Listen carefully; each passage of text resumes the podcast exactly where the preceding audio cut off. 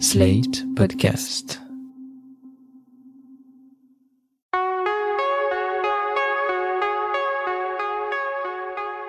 Je m'appelle Thomas Messias, je suis un homme blanc, cisgenre, hétérosexuel, et je me pose la question suivante avec beaucoup de curiosité.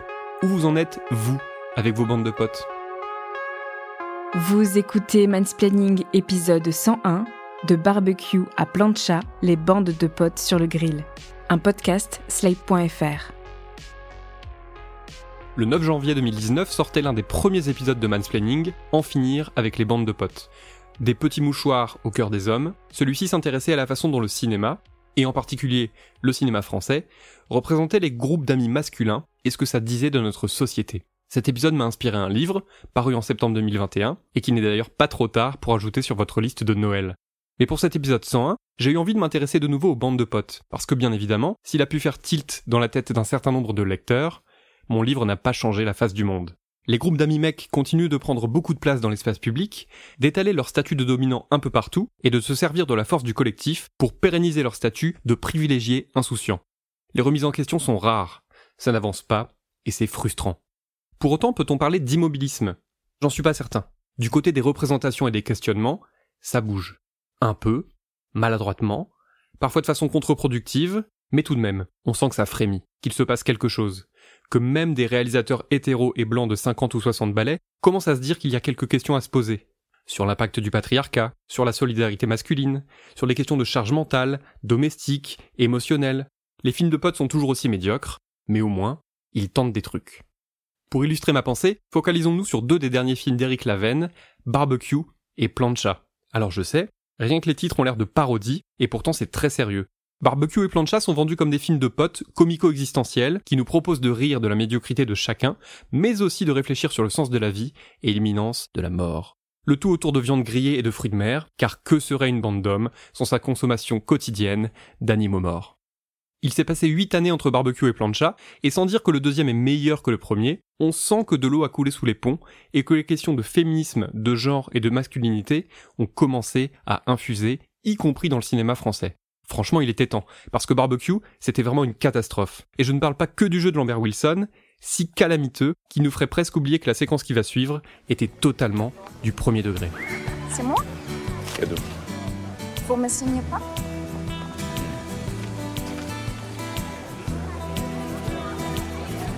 C'est mon nom d'artiste. Bedankt. Bah, bedankt aussi. Là, vous venez d'entendre le héros. Un quinquagénaire qui trompe sa femme avec des jeunettes, à qui il fait ensuite croire qu'il a la ch'touille pour se débarrasser facilement d'elle. Ses potes sont tous très différents de lui, et c'est ça qui est censé être cocasse, mais ils ont tout de même des points communs qui les rapprochent, dont celui d'avoir visiblement été élevés à grands coups de biberon de testostérone. Ce sont des mecs, des vrais, tous absolument hétéros, qui tiennent plus que tout à ce qu'on sache, qui ne sont pas des PD. En témoigne cette scène prétendument hilarante, où le personnage de Lambert Wilson, hospitalisé pour un problème de cœur, fait semblant d'être à l'agonie et demande soudain à ce que l'un de ses amis l'aide à faire pipi depuis son lit. Vas-y. Aidez-moi. Il a dit de l'aider là, aide-le là. Non, il a dit aidez-moi. Il parle au groupe. Moi, je, il ne vous voit pas. Bon, tiens, Jean-Mi. Bah non, pourquoi moi? Ben, je sais pas, t'as l'air de savoir comment ça marche là. Non, je, je fait avec ma grand-mère. c'est- J'ai pas aimé. Bon, euh, Laurent. Ah non, non, non, moi ça je peux pas. Bon, tiens, vas-y, Baptiste. T'es célibataire. Attends, bah, je vois pas le rapport. Alors, parce que je me suis fait larguer, je suis devenu PD, je peux toucher des bites Oh, arrête, enfin, tu vois ce que je veux dire Moi, je suis marié. Non, non, non, je, je vois pas ce que tu veux dire. Non, non, je suis désolé, je vois pas le rapport. Il dit Yves en plus. Je crois qu'il veut que ce soit toi. Je crois que cette situation aux intentions 100% comiques en dit beaucoup sur les rapports qu'entretiennent les hommes hétéro-cisgenres entre eux. Ils se soutiennent dans les moments difficiles, mais pas trop quand même. Dès qu'il s'agit d'aller trop loin dans l'intime, dans ce que l'on appelle le care, c'est-à-dire le fait de prendre soin des autres, ils se bloquent. Ici, les discussions stériles autour de la biroute de Lambert Wilson montrent que l'un des freins est l'homophobie intériorisée de tous ces mecs qui vous diront, si vous les interrogez, à quel point ils sont pourtant tellement ouverts. La tristesse de cette situation hospitalière, c'est qu'à aucun moment elle n'est utilisée pour dénoncer quoi que ce soit. Pour Eric Laven et son co-auteur, c'est juste rigolo de voir les mines dégoûtées de Lionel Abelansky, Franck Dubosc, Guillaume de Tonquédec et Jérôme Commandeur, à deux doigts de vomir à l'idée de tenir même deux secondes la bistouquette de leur pote censé être gravement malade. Et c'est encore plus rigolo lorsqu'à la fin, celui qui finit par s'y coller parce qu'il a perdu les débats, finit par être non pas celui qu'on remercie, mais celui qu'on ridiculise. Parfois Barbecue dit un ou deux trucs, et c'est encourageant. Mais bien vite, il retombe dans ses travers. Parmi les points positifs, il y a par exemple le fait que la femme du héros, jouée par Sophie Duez, finit par lui faire comprendre qu'il se comporte vraiment comme un sale con. Refuser de faire attention lorsqu'on vient d'avoir un infarctus, picoler plus que de raison alors qu'on est au contraire soumis à un régime strict, c'est irresponsable, et surtout ça pousse la conjointe à endosser un rôle de mère et à infantiliser son mari alors qu'on se doute bien qu'elle s'en serait vraiment passée. Bon allez, tisane pour tout le monde Oui. Je crois que je préfère une infusion à la menthe, mais très froide. Jean-Mich Des glaçons Chérie Euh, tu peux me faire une nuit calme? Tu vas encore boire? Oh, j'aime bien la couleur. Antoine, t'as une malformation coronarienne, des plaques d'athérome, t'as posé des stents. À quoi tu joues? T'inquiète pas, tu feras une très jolie veuve. Bon, je suis désolée, nous, on va aller se coucher. hein Antoine. Eh oh, hein, t'es pas ma mère. Ma mère, elle est morte. C'est quoi le rôle que tu veux me filer? Celui de la chieuse, de la femme casse-couille? Ça m'intéresse pas du tout, tu sais. Trouve-toi quelqu'un d'autre. C'est dommage que Barbecue soit aussi paresseux, parce qu'on sent qu'il y a des pistes à explorer, et notamment une envie sous-jacente de faire imploser le film de potes. Je dis faire imploser et pas déconstruire, parce que le verbe déconstruire, entre nous, j'en peux plus. D'ailleurs, je suis à peu près persuadé que la scène que vous allez entendre maintenant est une sorte de clin d'œil au cœur des hommes. C'est encore plus frappant avec l'image. Eric Lavenne nous sert un plan fixe sur quatre femmes qui barbotent au bord de la piscine, pendant que les hommes sont hors champ. Soit tout le contraire de ce qu'on peut par exemple voir sur les affiches des films de Marc Esposito. Non, non, moi, mes, mes bouts de choux sont à Biarritz, chez mes parents. En fait, ils sont tellement contents de les avoir. Et moi, je suis tellement contente de ne pas les avoir. En fait, je crois euh, même que je pourrais leur louer, tu sais, de temps en temps. Non, mais c'est vrai, je crois qu'il y a du fric à se faire. Ah, moi aussi, je suis vraiment une mère dégueulasse, mais de vraies vacances. C'est quand il n'y a pas les infos. Ah bah oui, regarde à Arcachon l'année dernière, moi j'ai pas arrêté, tu te souviens?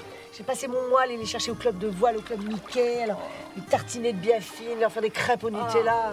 Moi, j'aurais adoré faire des crêpes à mes enfants. Hein? Oui, bien sûr. Ouais, ouais. Pardon, oui.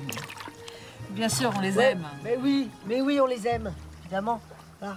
Mais Enfin, c'est quand même un peu une escroquerie. Chez Esposito, dans une situation similaire, les mecs parlent d'insouciance et de bien-être, pendant que leurs femmes sont sans doute en train de dresser le couvert. Alors qu'ici, les quatre personnages féminins évoquent leur rapport à la maternité et leur besoin de déconnexion. Bref, on sent que ces femmes ont besoin de vacances parce qu'elles morflent au quotidien. Là encore, la réflexion aurait pu aller plus loin, mais on sent qu'il y a un embryon de quelque chose. On rappelle par exemple que toutes les femmes ne veulent pas d'enfants. En France, elles sont 30% dans ce cas, et le chiffre est en constante augmentation. Alors montrer systématiquement la femme sans enfant comme une personne éplorée en train de rater sa vie, c'est pour le moins casse-pied. Barbecue nous dit aussi que les mecs qui ne s'expriment pas vont droit dans le mur, et en un sens, c'est assez touchant. Depuis que je le connaissais, depuis nos 18 ans, Laurent avait toujours été comme ça. Quand il avait un problème, il n'en parlait à personne. Ni à sa famille, ni à Nathalie, ni à nous. Mais hélas, un peu comme le film Nous finirons ensemble, la suite des petits mouchoirs, il réduit ce sujet à des problèmes d'argent. Le Laurent décrit dans l'extrait avait beaucoup de pognon, il en a plus, et il n'arrive pas à demander à ses amis friqués qu'ils l'aident à s'en sortir. C'est dommage de réduire cette thématique de cette façon, car il y aurait évidemment beaucoup à dire sur le fait que les hommes ne se confient pas, ne parlent pas de leurs sentiments, ne restent qu'à la surface des sujets, par peur de se sentir tout nus ou d'être considérés comme fragiles. Je n'ai pas d'extrait de Plancha à vous faire écouter, mais en résumé, huit ans plus tard, Eric Laven reprend les mêmes, sauf Laurence Foresti, et nous livre à nouveau un film de potes blancs, hétéros et riches qui s'emmerdent dès qu'il pleut. Mais on sent aussi que par moments, il tente d'aller un peu plus loin. Par exemple, le personnage joué par Franck Dubosc sort avec une femme de 15 ou 20 ans de moins que lui, jouée par Caroline Anglade. En tout cas, dans la réalité, l'acteur et l'actrice ont 19 ans d'écart. Une différence d'âge assumée et traitée par le scénario, qui montre un personnage masculin vieillissant, lequel tente de rester jeune pour se montrer à la hauteur de sa compagne, une femme radieuse en train de réussir sa vie professionnelle de façon éclatante. Plancha pointe du doigt l'aigreur du quasi-sexagénaire, qui peine à suivre les évolutions de la société actuelle, et c'est assez bien vu. Dans une séquence, on l'entend même dire qu'il n'y a pas plus féministe que lui, ce qui fait doucement rire les personnes qui l'entourent. Il y a comme ça plusieurs pistes prometteuses dans Plancha, mais elles sont souvent sacrifiées sur l'autel du happy end, à moins que ce soit juste parce que Eric Laven, qui vient d'avoir lui-même 60 ans, a aussi du mal à suivre la façon dont la société évolue et ce qu'elle attend de lui et des hommes de sa catégorie.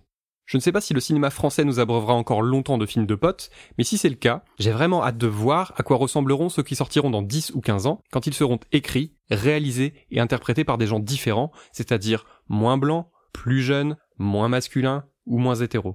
J'aurais vraiment aimé vous dire que Plancha marque un véritable pas en avant dans la façon dont le cinéma français représente les groupes d'amis. J'aurais aimé en faire le symbole d'hommes en train de changer, d'amitié masculine en train de muter, de mentalité qui évolue vraiment. Mais hélas, non seulement tout cela est trop timide, mais en plus il faut subir quelques blagues de bas étage qui tentent à annuler tous les efforts faits précédemment. Ici, je pense en particulier à une vanne sur les Portugais, qui sont ici réduits à leur statut de carleurs, ça aurait pu être les concierges ou les maçons, et en tout cas ça donne envie de mettre tout le film à la poubelle. Je ne comprends pas comment ce genre de choses peut encore passer en 2022. Même constat du côté d'un autre film sorti cette année. Celui-ci s'appelle Champagne, et il est réalisé par Nicolas Vanier, qui fut jadis un grand aventurier, et qui s'est transformé peu à peu en cinéaste de salon. Champagne, c'est Plancha en pire. C'est un festival de faux progressisme bien intentionné qui tombe dans le premier piège venu dès qu'il se relâche. Du côté des points positifs, tous les personnages n'y sont pas hétéros, et c'est bien, Certains rôles féminins sont d'envergure, et c'est bien. Et les mecs se font engueuler quand ils ne débarrassent pas la table, et c'est bien aussi. Bon, euh, les mecs, on, on va larver à la piscine, nous Oui. Hein Euh, T'as pas besoin de moi, hein Ah non, je vais parler avec les girls. Et les gars, ça vous accrocherait au gag de filer un coup de main pour débarrasser Euh, ouais. Ouais Ok, cassez-vous alors. Ah ouais, carrément. Allez, de coup là Quelle bande de nazes Tu m'as dit non, j'ai dit oui, mais non, ça me rappelle tellement. Hein Tout ceci reste globalement superficiel, mais c'est un début. On pourrait même s'en satisfaire en se disant que ça progresse, et puis le racisme fait son apparition. Pour dépeindre le personnage joué par Eric Elmosnino, alias la grande gueule de service, voilà ce qu'on lui fait dire de ses propres enfants adoptifs. Voilà On est là Ah les amis, bienvenue Ça va, mon grand Qui êtes-vous, jeune homme Ah, Céline. Oh, ma Céline Tu nous as, tu nous as manqué. Et vous donc Comment vont les triplés On les a noyés. C'est l'avantage avec les petits africains, ça flotte pas bien. Guillaume, arrête avec ça, tes blagues pourries, ça m'énerve. Johanna, Oh, oh, Johanna, toujours aussi belle. Ah, mon André. Alors Alors certes, le personnage se fait sermonner par sa femme, mais ensuite, ça passe. Comme souvent dans les comédies, et en particulier les comédies françaises, les pires vannes sont systématiquement oubliées dès qu'on passe à la séquence suivante. Et puis si on analyse les intentions d'une telle scène, c'est de l'hypocrisie totale. On fait dire une horreur raciste à un personnage, puis on lui tape sur les doigts pendant une demi-seconde, comme si cela suffisait. Alors qu'en fait, que va retenir le public dans son ensemble? Il va retenir la vanne sur les petits Africains noyés. Et il va retenir le fait que les blagues les plus outrancières sont les plus drôles, et que faire rire ses potes quitte à pratiquer un humour oppressif est plus important que tout. Champagne est vraiment un film qui ne cesse de se tirer des balles dans le pied. C'en est presque drôle. Il prône l'ouverture et la tolérance, mais il piétine le personnage de la jeune femme ingénue, jouée par Claire Schuste, que vous avez déjà pu voir en ado écervelé dans Problemos, ou en meuf écervelée aussi, dans Scène de ménage. Ici, elle incarne la nouvelle fiancée du personnage de Stéphane de Groot. Dans la vie, j'ai vérifié, il y a 26 ans d'écart entre les deux interprètes. Le principe du film consiste à montrer qu'étant donné qu'elle est jeune et jolie, c'est forcément qu'elle est stupide. Et puis hop, en fin de scénario, on se rachète une conscience en montrant en quelques secondes que finalement, elle a bel et bien un cerveau. En revanche, pendant ce temps, personne ne se demande ce qu'elle trouve à ce mec qui pourrait être son père, ou si tout cela ne sent pas un peu le malaise. Car c'est bien connu, dans un couple hétéro où la différence d'âge est importante, le problème, c'est la femme. Balle dans le pied après balle dans le pied, Champagne en arrive à ce moment tant attendu, un passage obligé de la comédie française, où l'un des personnages pète les plombs et finit par dire leurs quatre vérités à ses amis de toujours. Cette fois, c'est François-Xavier de Maison qui endosse cette responsabilité. Écoutez un peu. Toi Guillaume d'abord. Parce que t'es même pas foutu de dire à ton meilleur pote qui te manque depuis que t'es avec cette grosse conne de Christine. Et puis toi, toi, Patrick. Parce que malgré tout ton pognon et tes pantalons roses ridicules, t'es même pas foutu de dire à sa greluche de respecter notre amitié de 30 ans. C'est vous, les, enfants gâtés qui s'expont du pipi de chat. Je suis pas votre bouffon, moi, je suis votre ami Je vais reprendre le début de son intervention. Vous me faites chier, bande de connards, avec vos concours de bites et vos chamailleries de gonzesses. Cette phrase dit tout. Elle dit à la fois que ça suffit cette course à la virilité, qu'il y en a marre de ce besoin d'être au sommet de la hiérarchie de sa meute de potes, et qu'il serait peut-être temps de se dire vraiment les choses et de parler à cœur ouvert. Mais elle dit aussi que s'engueuler pour des babioles, au lieu de parler de vrais sujets, bah c'est un truc de bonne femme. La suite de la tirade est du même acabit. Grosse conne, greluche, pantalon rose. Tous les problèmes viennent soit des femmes, soit de ce qui est considéré comme féminin. Il n'y a rien à faire, le naturel revient au galop. Un pas en avant, trois pas en arrière. C'est assez représentatif de ce qui se passe dans la société, de ce féminisme washing auquel on assiste en politique, dans le monde de l'entreprise, mais aussi dans les cercles intimes, de toutes ces déclarations d'intention, de ces efforts microscopiques consentis pour se donner bonne conscience, de ces personnes qui tentent de s'auto-persuader que tout est en train de s'arranger. Parce qu'en fait la réalité refait régulièrement surface, pour nous rappeler que non, les choses n'avancent pas tant que ça, voire pas du tout, et que déconstruire n'est définitivement pas suffisant, en tout cas pas si ça se résume à une somme de constats tout mous, qui ne débouche sur rien d'autre que de la poudre aux yeux. C'était Mansplaining. N'hésitez pas à vous abonner au podcast sur votre plateforme favorite, à mettre des cœurs et des étoiles et à laisser des commentaires. Vous pouvez aussi écrire à mansplaining@sled.fr ou nous contacter via le compte Instagram Mansplaining Podcast. Mansplaining est un podcast de Thomas Messias, produit et réalisé par sled.fr sous la direction de Christophe Caron et Benjamin Septem-Ours. Réalisation Mona Delahaye. À dans 15 jours pour l'épisode 102.